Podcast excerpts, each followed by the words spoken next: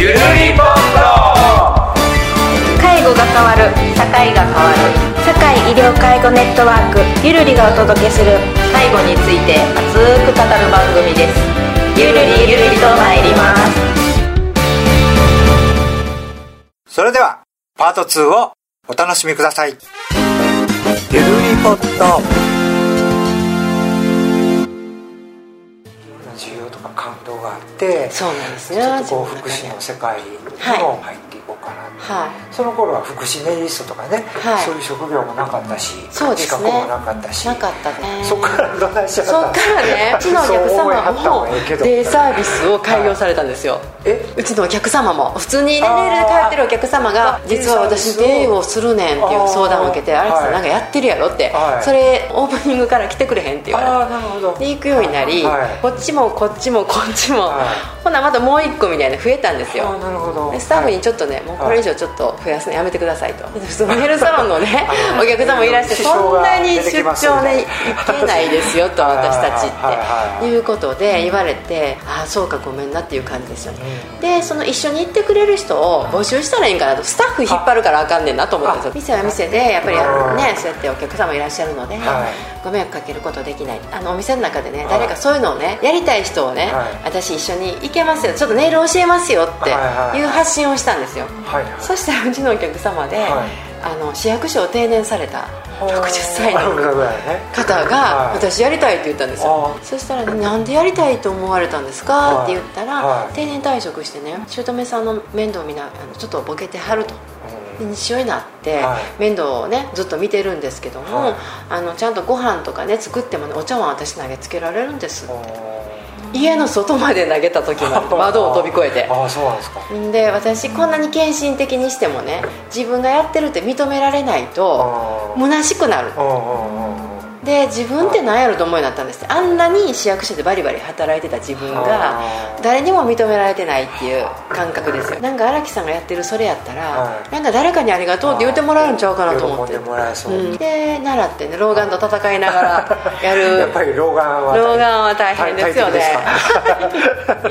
で 覚えてくださって、はで初めてその M さんのいてるところに行った時に、はい。はい。デビューですよね、はでお手紙いただいたんです、そこには M さんとの会話の中でね私はいろんな気づいたものがあったと。でこの年になっても夢を諦めないでよかったって書いてくれたんですネイリストっていうのも憧れてたしって、はい。でもこの年でやるって言ったら、いみんなに絶対馬鹿にされるって。普通無理ですって、60歳でねネイリストをはあって言われるでもそれを打ち明けてよかったって。でその行った時にみんなにありがとうって言ってもらえたやっぱり。認めてもらえたって、はい。こんなにいい仕事はないなと思ったから私を引き受けてくれてありがとうっていう手紙をくださった時にも涙が出た。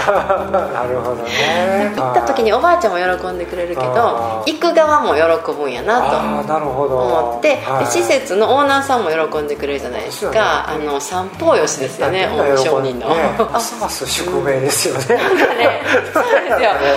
そう喜んでもらえてよかったと思って、なでリストの友達とね夢を語る会っていうのがあってはい。そんなんするの好きなね、はい。男性ネイリストです。あ女子会じゃないんだ。女子会じゃ男性ネイリストがいるんですよ。はい。その人がなんかみんなで夢語ろうやみたいな、はい。そういうちょっとそういう系の人なんですけどね、はい。面白いやつがいるんですよ、はい。ちょっとあの型破りな。でその人とたこ焼きパーティーして、はい。ネイリスト4人ぐらいで話した時に私実はこんなこと最近してるって言ったらなんか「ええやん」って言ってくれるんですでそれ形にしたらええやん。そんななんで岸和田だけで細々やってるみたいな。言ってくれて、はでその時にね「俺が名前考えたるわ」言うて、は で SMBA 考えてくれたああそうなんですか。はい。もう一回おさらいすると、い。SMAB の S は。シニアですね。これは高齢者。ねはい。そうです。でその時まだ高齢者の人しかやってなかったんでシニア。はい。でメンタルが M 心に作用すると。ね。絶対ビューティー入れろって言わあれて美容ですよね、はい。美しくなるって、はでまあ A がアソシエーションなんですけど協会ですでもはい。後付けでちょっとまたチャレンジとか入る、障害を持ってる方にもネイルをお届けしよう。で障害持っててもネイル習えるようにしようっていうのを、まあはい彼らが言ってくれたおかげで、それがね7月やったんででも9月のねはい。敬老の日ってあるじゃないですか、その日までに立ち上げろって命令されたんです私。2ヶ月しかなくって、はちゃんとやれよって言われて。強引ですねその人めっちゃ面白いでしあょー。でそっからようやくねホームページ作ったりとか、はまあなんかこうカリキュラムを揃えたりとかしてで9月のね、はい、15日の敬老の日になったんですよ、はい、まあある程度形整ったわと思っててね、はい、電話かかってくるんですよねその2日ぐらい前に。でその9月15日準備できたかって言って できてるって言って言ったら15日なんかするんかって言われて、はなんかって何って言ったらいやちゃんなんかレスなんかこうセレモニー。あなるほど。いや何も考えてない、だって一人でやって一人で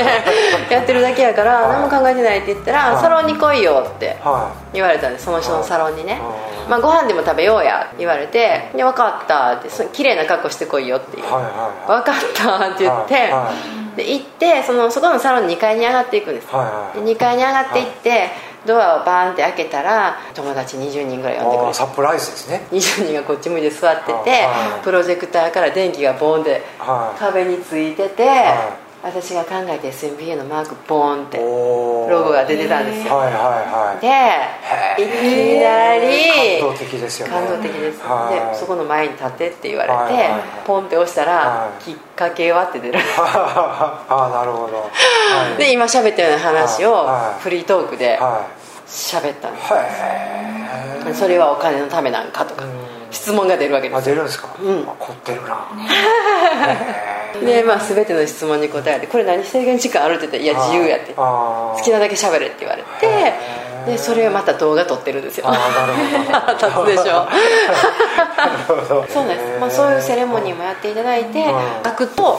SMBA の署名のね紙と筆ペンまで用意されてて理念を今ここで書けって言われて急に書かされたからこの開業もむちゃくちゃなんですけどもあそれはその時のその時に書いたんです。それがそのまま残ってるわけですよね、はい、でそれを額に入れてくれて書きますけど。持って帰らされて、すごいですねかなんかこう偶然が重なってるのと、はい、後押しされてるのと、はい、それを素直に従った荒木さんとか いろんな要因が重なって今に至ってるっていうのがそうです、ね、面白いですねなんか。自分でこんなん考えたとかでは全くなくなんか導かれるように始めたんですよね。社団法人みたいなのを立ち上げた、はい、立ち上げました。立ち上げた時からは、実は具体的にどういう活動をすることになったんですか？そうですね。それはいろんな施設に施設さんに、はい行くようになったことと、まあ、私たちは SMBA はスクールなんですよね結局。福祉ネイリストさんを育てようっていう,、うん、そのまあ本部なんですけれども、私はやってる時に、ある別の団体の立ち上げのパーティーに呼ばれた時に、帰り際に看護師さんと出会ったんです、その看護師さんに「荒木さん抗がん剤でね副作用出るの知ってる?」って言われて、で知らんって言ったらたまたま岸和田の乳腺クリニックの看護師さんやったんですよね、ですごい近かったんです、見に来てって言われて見に行った時に真っ黒になるんですよね。内出血とか。あと剥離って言って爪が肉剥がれ落ちちゃう。でそれであのなんとか病気やっていうことがバレへんように爪に色を塗ってください。ってっていうご依頼でそれもするようになったしでその私が教えることになったっていうのもうちでお客様で車椅子に乗ってるゆきちゃんっていう子がお客様でいまして、その子が「荒木さん老人ホームに行く人育ててるんやったらうちの障害者の就労支援の作業所にも来てよ」っていうのもあって、はい、でそういうところにも障害のある就労支援の作業所あと老人施設ですね。デイサービス、まあ、老人ホーム、はい、まあ、有料鎖工住いろい。ろですよね、はい、で病院っていうところにお仕事として行く人っていうのを育てることがどんどん始まっていったんですよね。増えていったわけですね。増えていったんですよね。で今全国26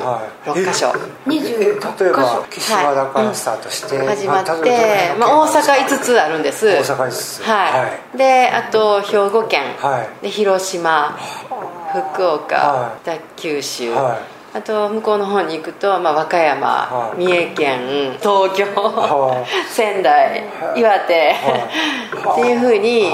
名古屋もそうですけどどんどん広がっていって、そのカリキュラムを持って、福祉ネリストを地域密着で育てたいっていう思いのある先生が増えたんですあなるほどでそれを認定して認定して増やして、はい、施設に行ってもらうと。行ってもらう子を作ろうって、ね、だから最初荒木さんが感じたその潜在ニーズっていうのは、はい、やっぱり他の県行ってもそうやったんですね。あったんですよね。やっぱあるんだ。はいやっぱ同じように。たまたま岸和田だけじゃなくて。だけでね喜んでもらってるんだなと思ったんですけど やっぱり九州行ってもすごい、ね、女性は女性でいつまでもですしなんかもう各地でいろんなこう奇跡が起きてきたんですよ、はい、そうなんですか。ゆるりポット行ったらやっぱりね認知症のおばあちゃんとかいるじゃないですか。大体そんなもうこのおばあちゃん分かれへんからとかねよく言われたりするんですけど。ねその時はネイル失礼と思っても10分後にはね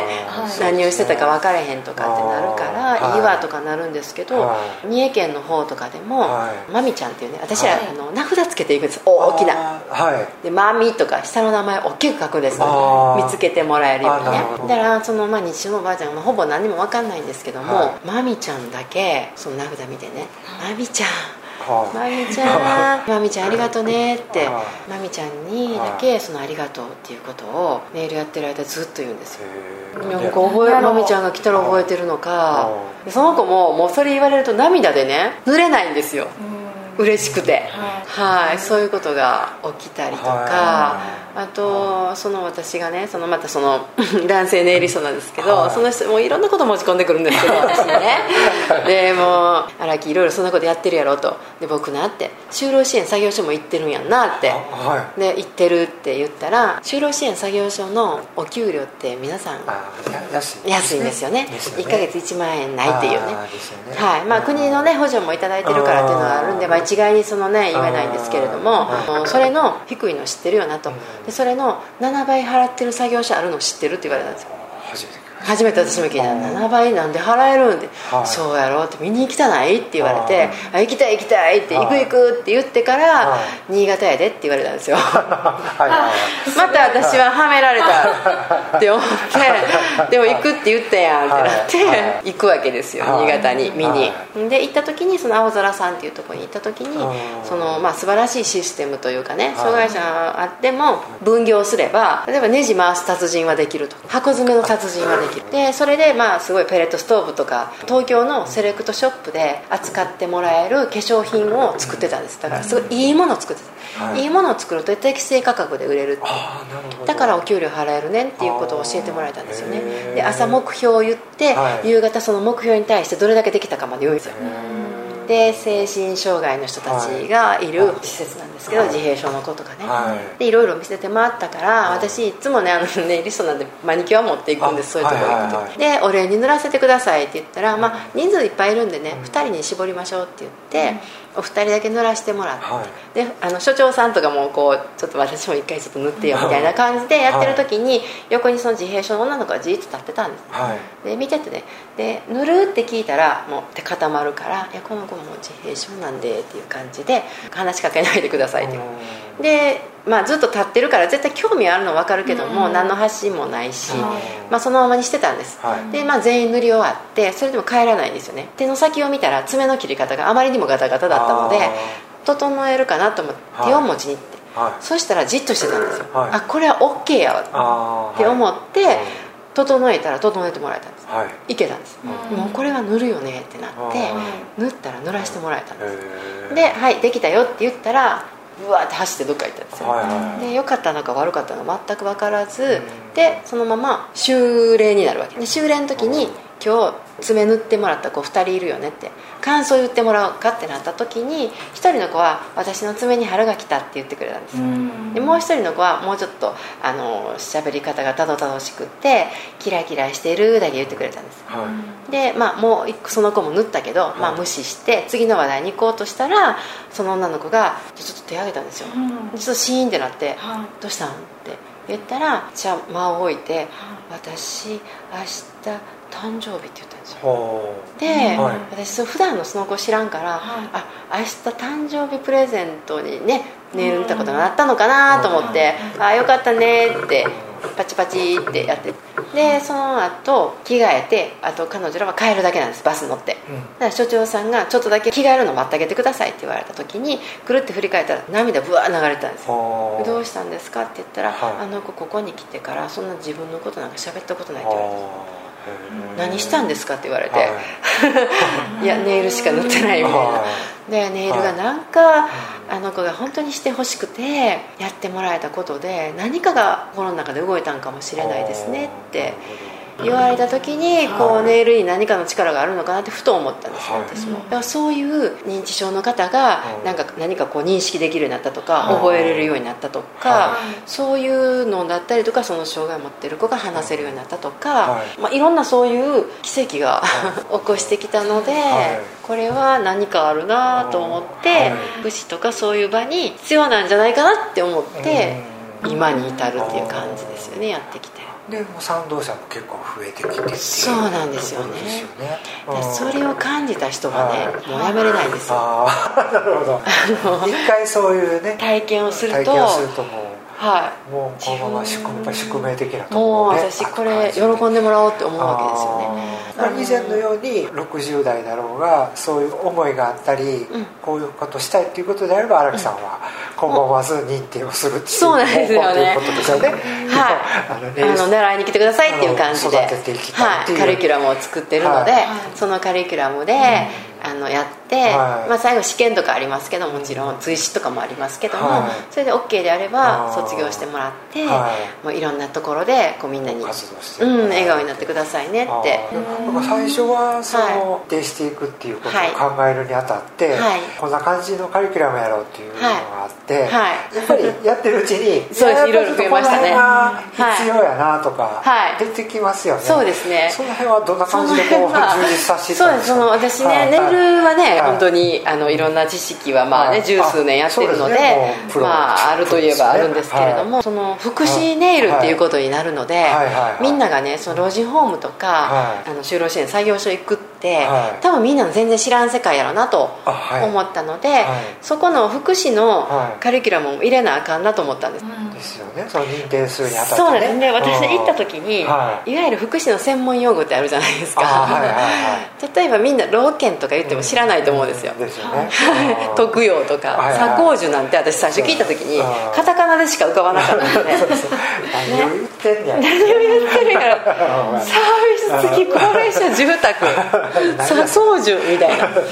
やったので、そういったことを介護福祉士のね、問題集とかあるじゃないですか、日医学館から出してるやつ。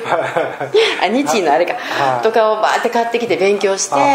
でいろんなところから、あの参考書とかもう自分でいろいろ調べたりとか教えてもらったりとかして、介護認定とはとか介護保険はとか、そういうのを優しくね分かるように説明したのを入れたん ですだってみんな介護認定って言っても分かんないんですもん。ですよねリストなんて知らないです若い人相手に話してるから、はい、介護保険のシステムとか。知らないし。そういうところにやみくもに行っても、なんかまあ知らずに行ったらなんか怒られたりせえへんかな みんながとか。思ったんでちょっとした特色とかも入れながらここはこういう感じなんですよとか民間ではこんなんをやってるんですよとか。まあ、そういう知識もそうなんですけど荒、木さんとかはもうお人柄でねパッと心を開いていけるキャラやと思うんですけど やっぱり全員が全員そうじゃないじゃないですか、い、きなり心を閉ざした認知症の方々の接遇とか、そそんなんてどうそんなんもあの改装法とか入れるとかね、そんなんも中に組み込んだりとか、あとマナーとか、そういうのも、はい、入れました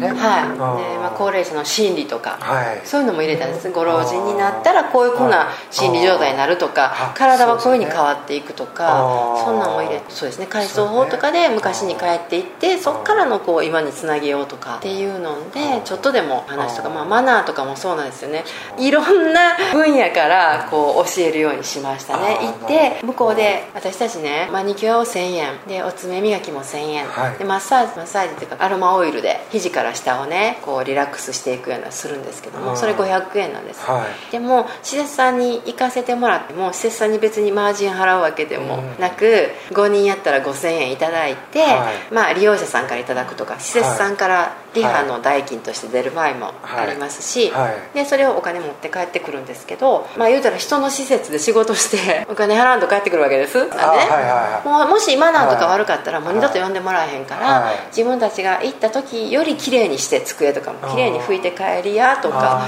下に何か落ちてないようにしやとか自分らが考えれる、まあ、サービスというか、何かね役に立つことがあるんであればやって帰ってきなさいよとかそういうのも入れたりとか。でネイルも綺麗にして、まあ、もうちょっと固まったお金をいただこうかなとか。